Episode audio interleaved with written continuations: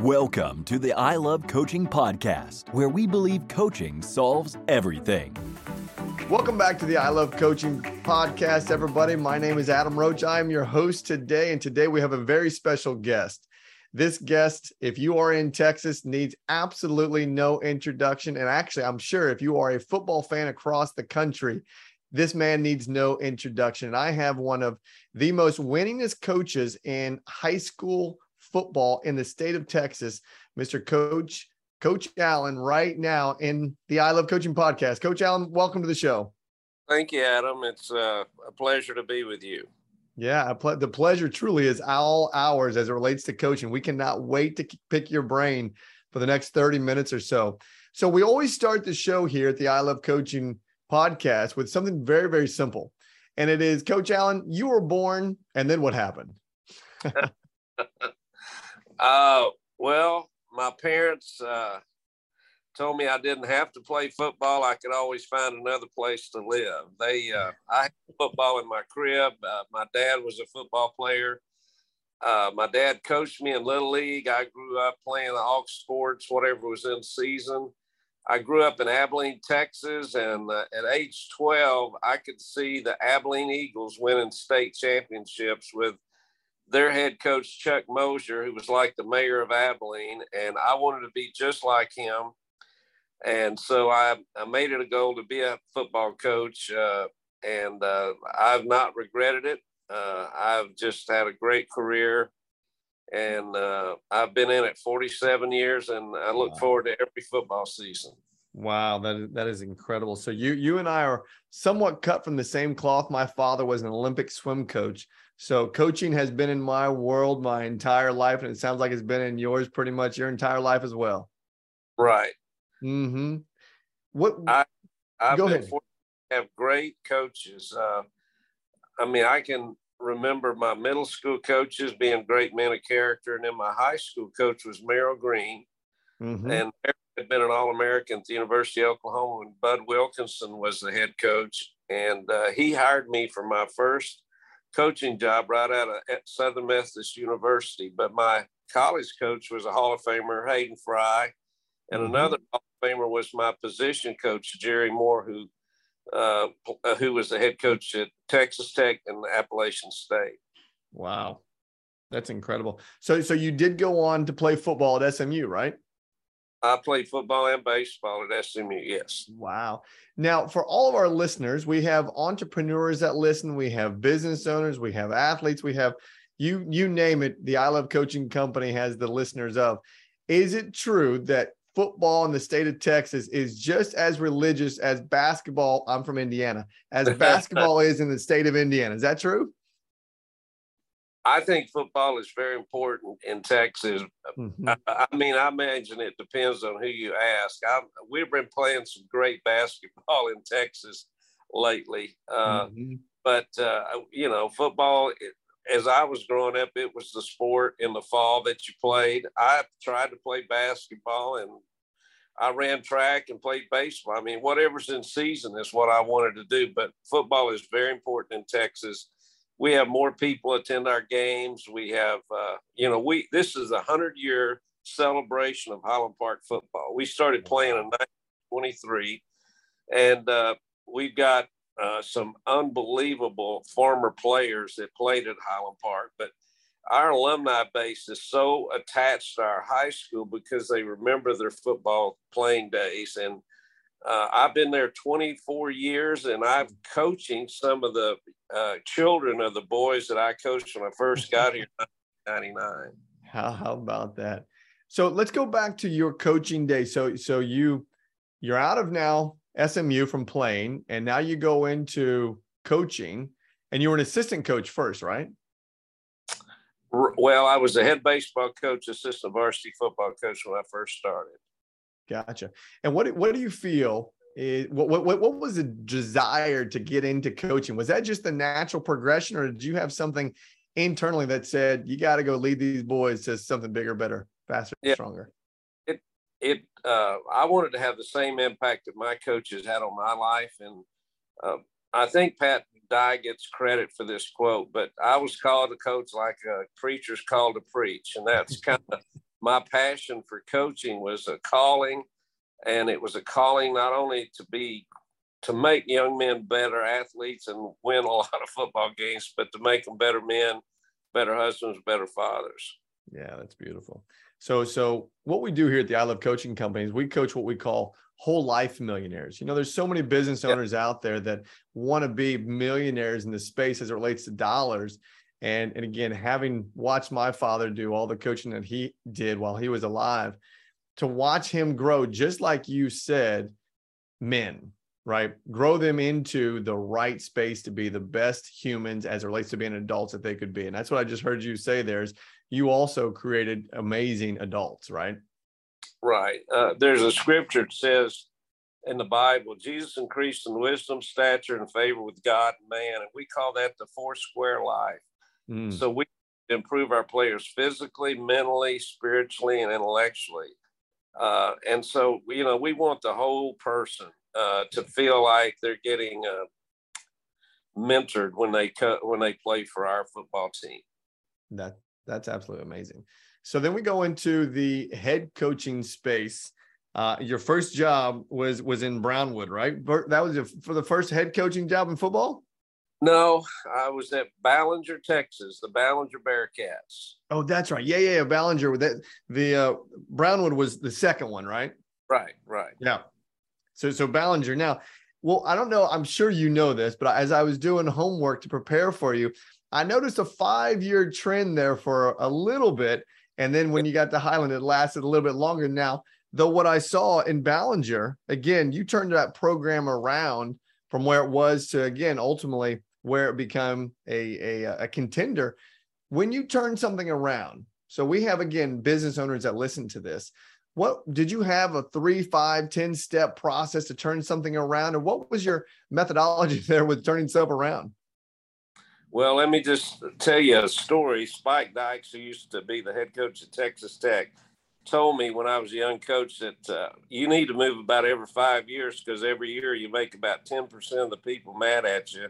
And after five years, you've got over fifty percent of the people in town mad at you. So that was kind of uh, the way it went for me. But uh, yeah, I mean, the process was you got to get the kids to trust you and buy in.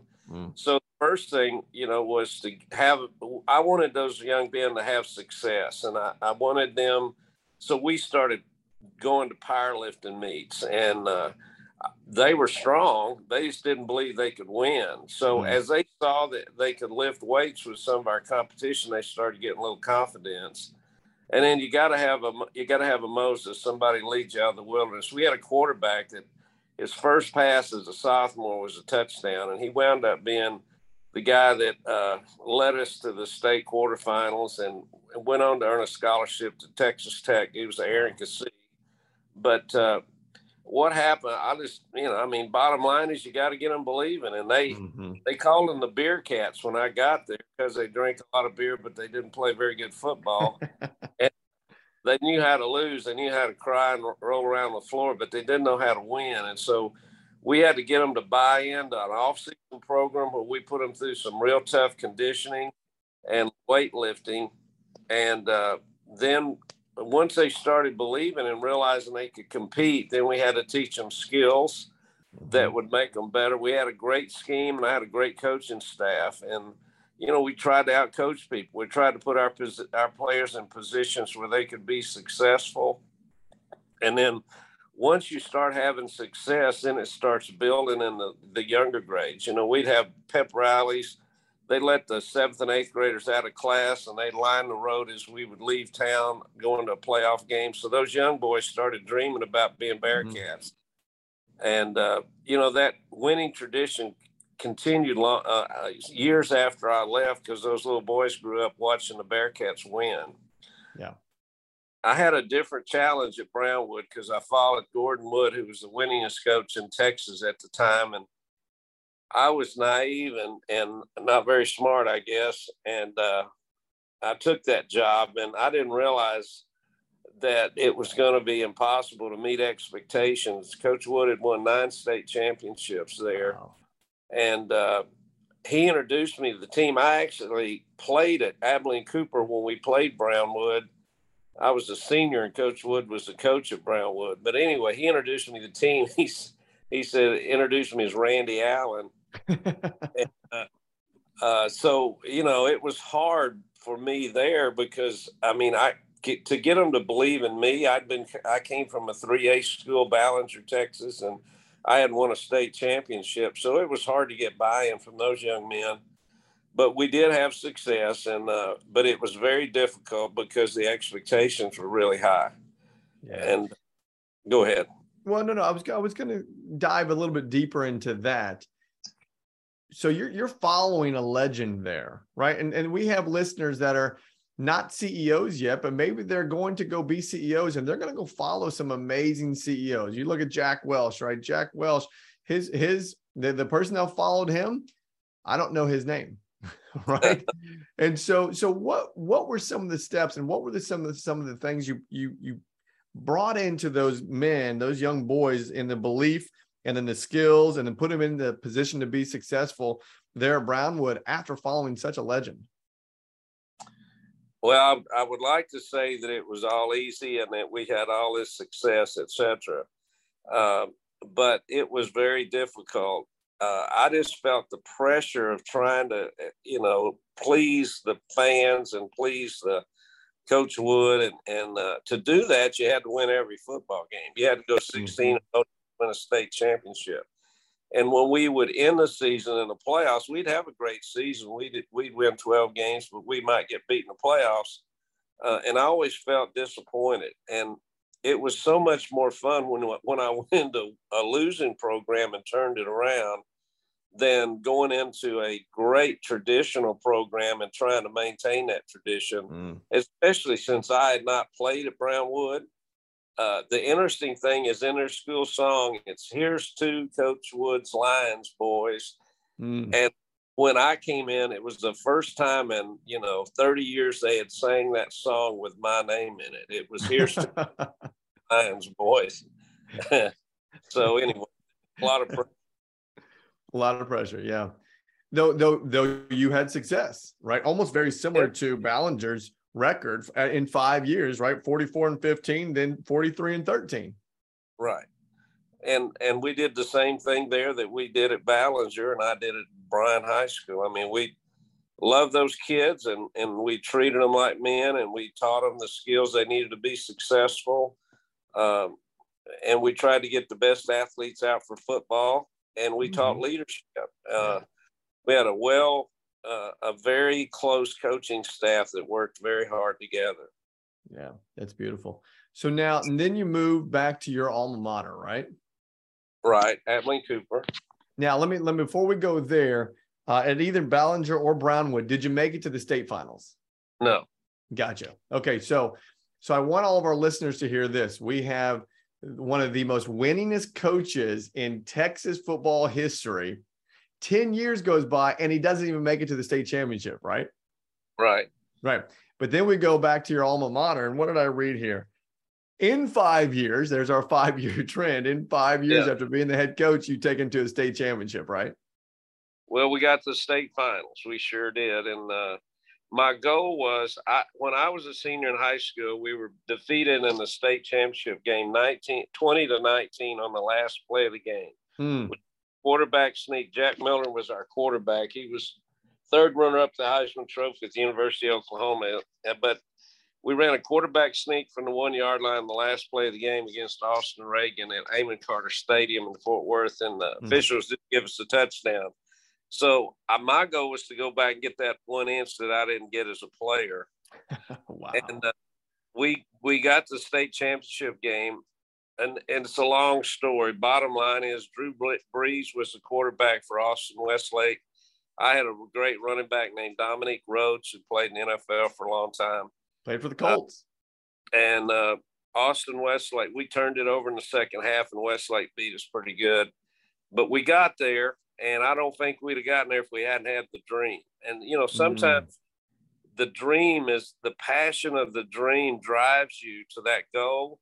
And to, to get to that goal or to win that goal in the state of Texas, there's two hundred fifty great football teams and great football wow. coaches. And the ball has to bounce right, you know, and if you sure. that if you don't, if you turn it over in the big game, you're not going to win against a great football team. But our guys had a great season to get there. Yeah. And, and to go back into that history. So now you playing uh, at, at uh, your alma mater was nineteen sixty-seven, and they hadn't been back to the finals since nineteen sixty-seven, right? Right. In ninety-six, we went back. Yeah. In ninety-six, you went back. So again, now we're in a fifteen-year period of your coaching career, and you made it back to the pinnacle as a, well, made it to the pinnacle as a coach. Now, right. Let me ask you a question logistically. So you said there's two hundred fifty teams. I know that there's a, a class ranking of football. Yep. Do they play state championships based on, on class, or is it all wide open? Well, I, I just rounded it off. They play sure. based on enrollment. And okay, so, based on enroll, enrollment. Yeah, the largest schools back when, uh, I mean, it's changed over the years, but oh, yeah. when you come to Texas, the largest enrollment is six A, and that could be anywhere to six thousand, seven thousand, you know, a lot of students. And then you've got five A, which usually starts around two thousand five hundred, somewhere around there. You got four A, three A, two A, one A, and six-man football. Gotcha. And within those classifications, you know, you've got some great teams and a lot of teams that you have to beat to win a state championship. Actually, we have to win sixteen games to win a state championship, and you play the state championship on the week before Christmas. And okay. we play one side at A T and T Stadium. They play all the games there over about a five game, five day period. Wow. So that's, that's a lot of football. A lot of football. That's a lot of football. Yeah, it's as many as an N F L team plays to win a, a Super Bowl. Exactly. You know, growing up in the state of Indiana, we, yeah, I'm sure you've seen the movie Hoosiers. When yeah. I was in high school, that that still was the way that they ran the state championship basketball, was all teams made it in to the tournament based on how they performed. And I'll never yeah. forget my senior year in high school, we won the state championship, but we came up against a smaller school that was, didn't have as big of players, didn't have as many namesakes on there. We we had our Mister Indiana Mister Basketball on our team, and we only won by one point because their dream was, well, they had a dream of winning, but they sure, they they did not want to lose to us, and they almost beat us. That's for sure. Yeah. So so now let's fast forward, because now you're at um, your alma mater for, for how many years? Was that nearly, nearly ten years? Eight years. Yeah. Eight years. Gotcha. And, and then you moved to where you currently are, which is Highland. Highland Park High School, Dallas, Texas. Mm-hmm. One of the most decorated football programs in, in, in all of Texas, right?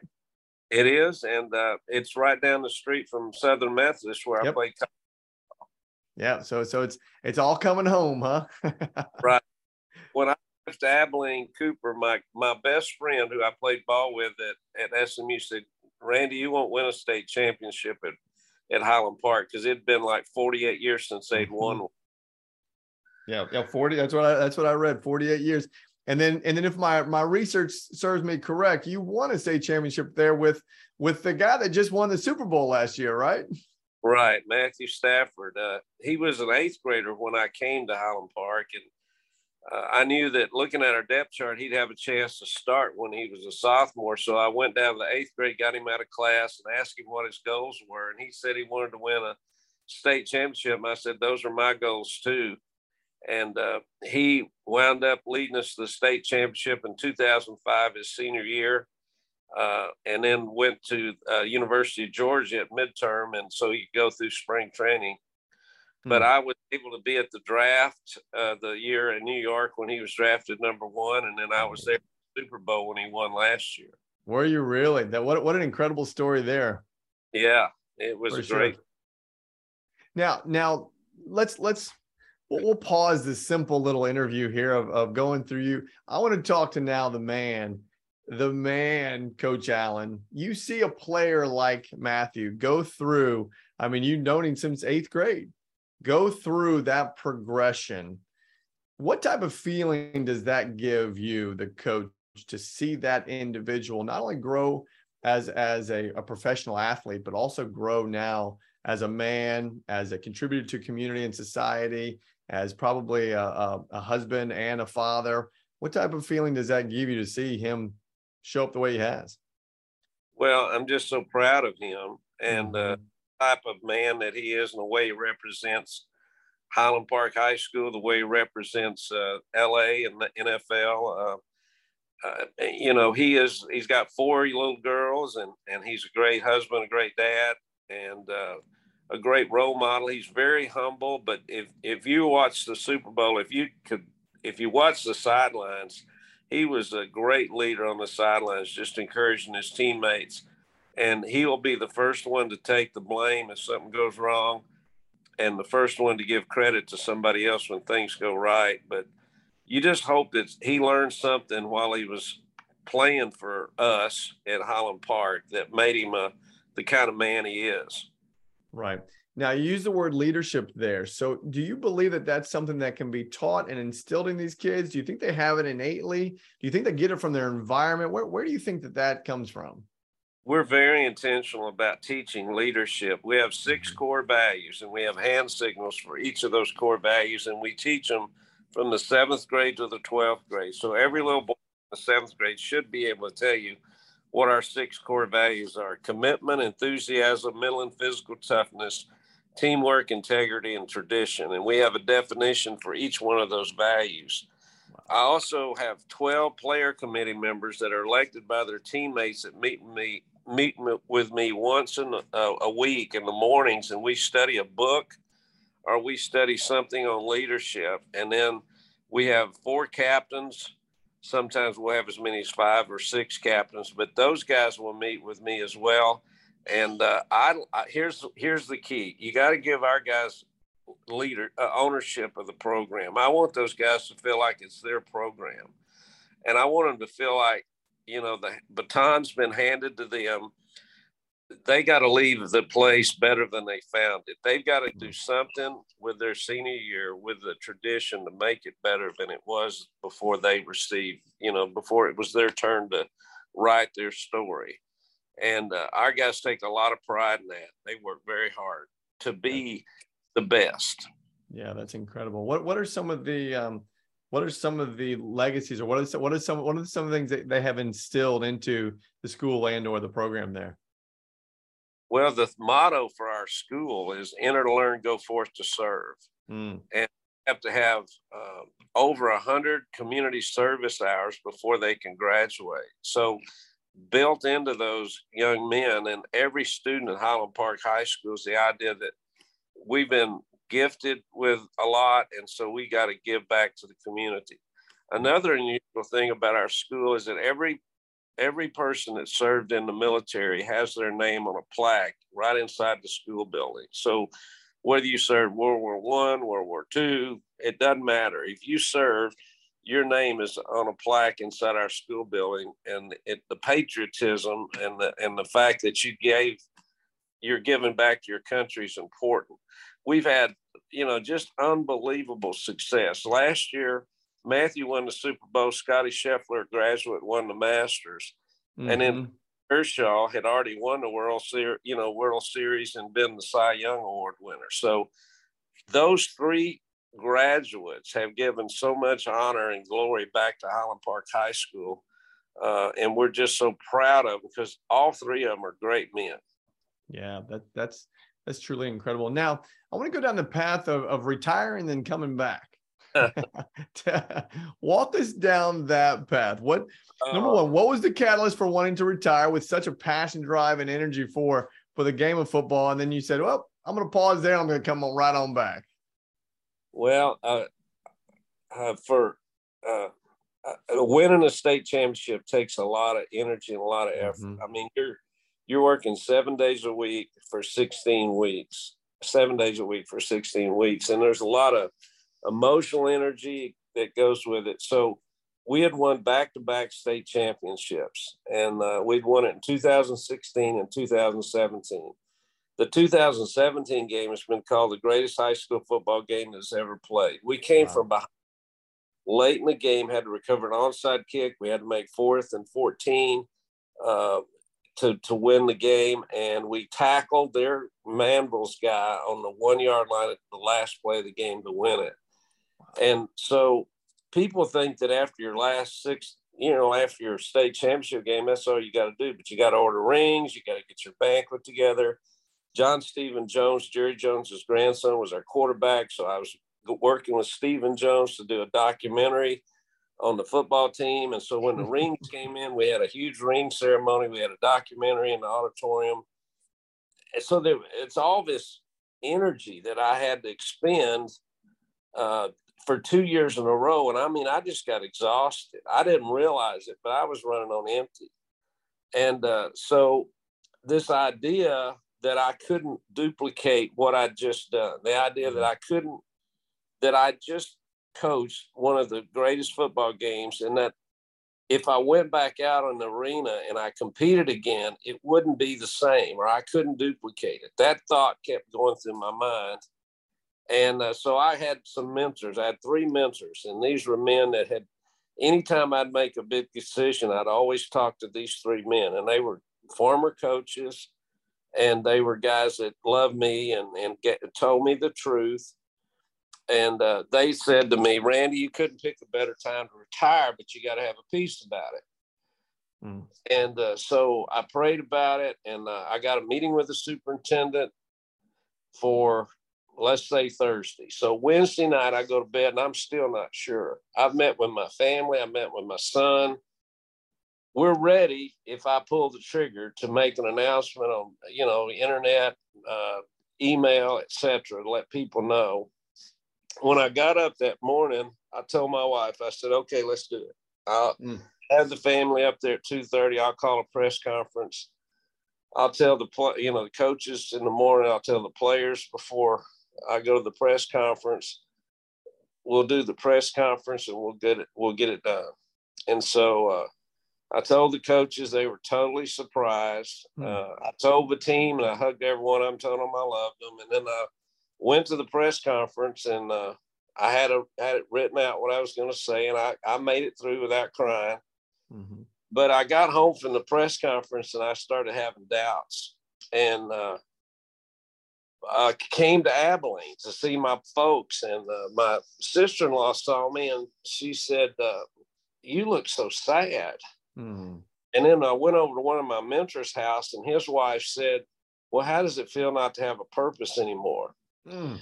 And uh, they, my mentors had told me, Randy, there's life after football. Once you make that decision, don't ever look back. Well, I would, I would start crying at home, and I'd tell my wife, I said, okay, tell me what Jimmy Keeling said. Tell me, don't look back. T- keep telling me that. Don't look back. So after about two weeks, I'm sitting in my car out in front of the indoor facility where our guys work out, and uh, I called Gil Brandt, the old Dallas Cowboy personnel director, and I told him how I was feeling. And he said, well, go get your job back if that's how you feel. Mm. And then I called Coach Green, and I told him how I was feeling. And he said, Randy, don't feel bad about going, you know, changing your mind. He, and he gave me an example in his career where he had told, you know, he was, he told Midland High he was going to go there as the A D, and then he changed his mind and went back to Abilene Cooper and coached us our senior year. But so his point was, just because you change your mind doesn't mean that you lack integrity. And uh, so I got out of my car, and I walked to the superintendent's office, and I just sat down and waited for him. And I didn't know, but he had just had his first interview to replace me. Hmm. So he came into the office, and we sat down, and I said, Uh, Doctor Trigg, I'd, I'd like to come back as a football coach. And uh, he said, well, give me an hour. I'll meet you at your house, and I'll let you know, because, uh, you know, we've already started the interview process, and I need to talk to some people. So I went back to my house, and he came over there an hour and after, and he, he said, Randy, we want you coaching. And, you know, next time, if you decide that, that you want to get out, just give us a little bit more warning, but we, we want you back. Well, the team, they're thinking that there's another coach coming, but we I called a team meeting for that next morning. Well, they're all waiting for me to announce the next coach, you know. And I said, uh, guys, you know, I've I've I've decided to come back, and they looked at me like I was crazy. I think, but uh, anyway, they they uh, they rallied, and we won another state championship wow. in twenty eighteen, and and we went sixteen and oh. And, uh, you know, I just, I look back and think what I missed, what I would have missed if I hadn't have gone back on my, you know, hadn't followed my inst- instincts and gone back. I mean, my family couldn't believe it that I was going back. And uh, I'd already been, in, you know, investigating other things to do. And I'd have people contact me. And uh, some people, uh, you know, some of my mentors didn't think I should go back, but uh, it was the best thing that I, and I, I guess it's been five or six years since that happened, and I have not looked back. It's been a great experience. What an amazing story. Thanks for, thanks for sharing all that. That's I, the, the, the, the takeaway that I just had there is, number one, surround yourself with, with people, right? Surround you, you, you might have a decision to make, but you better surround yourself with people that can also hear you and be a, a shoulder for you when you need it. That's that's one of the first things that I heard you say there. Right. The second thing that I heard was listen to yourself also. Listen to your gut. Right? Yeah. Listen to the inside of you. But boy, what what a what a punch that was. Now, I think it was I think you said your your sister-in-law or somebody. Now what's your purpose? Whatever yeah. you said you said. Yeah.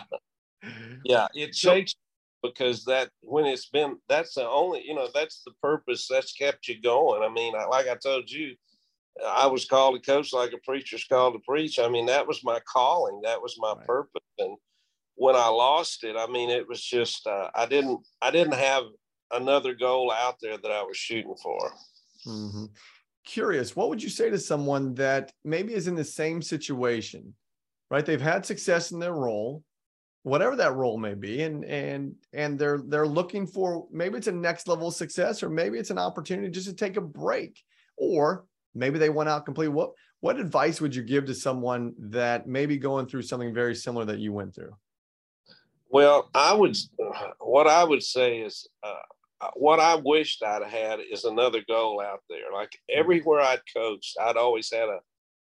It was never the end place that I wanted to be. I was always climbing, you know, I was always going uh, to a, but you know, what I thought was a better place, a better job, mm-hmm. a new challenge.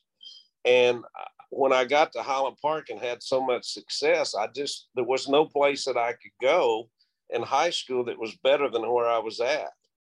And so it had to be another vocation. It had to be another goal. It had to be something. And I just hadn't, hadn't set that, you know, football is my hobby. That's number one. I mean, I'm probably too focused on football because I don't have any other hobbies uh, to speak of. I mean, I love to trout fish, love to fly fish, et cetera.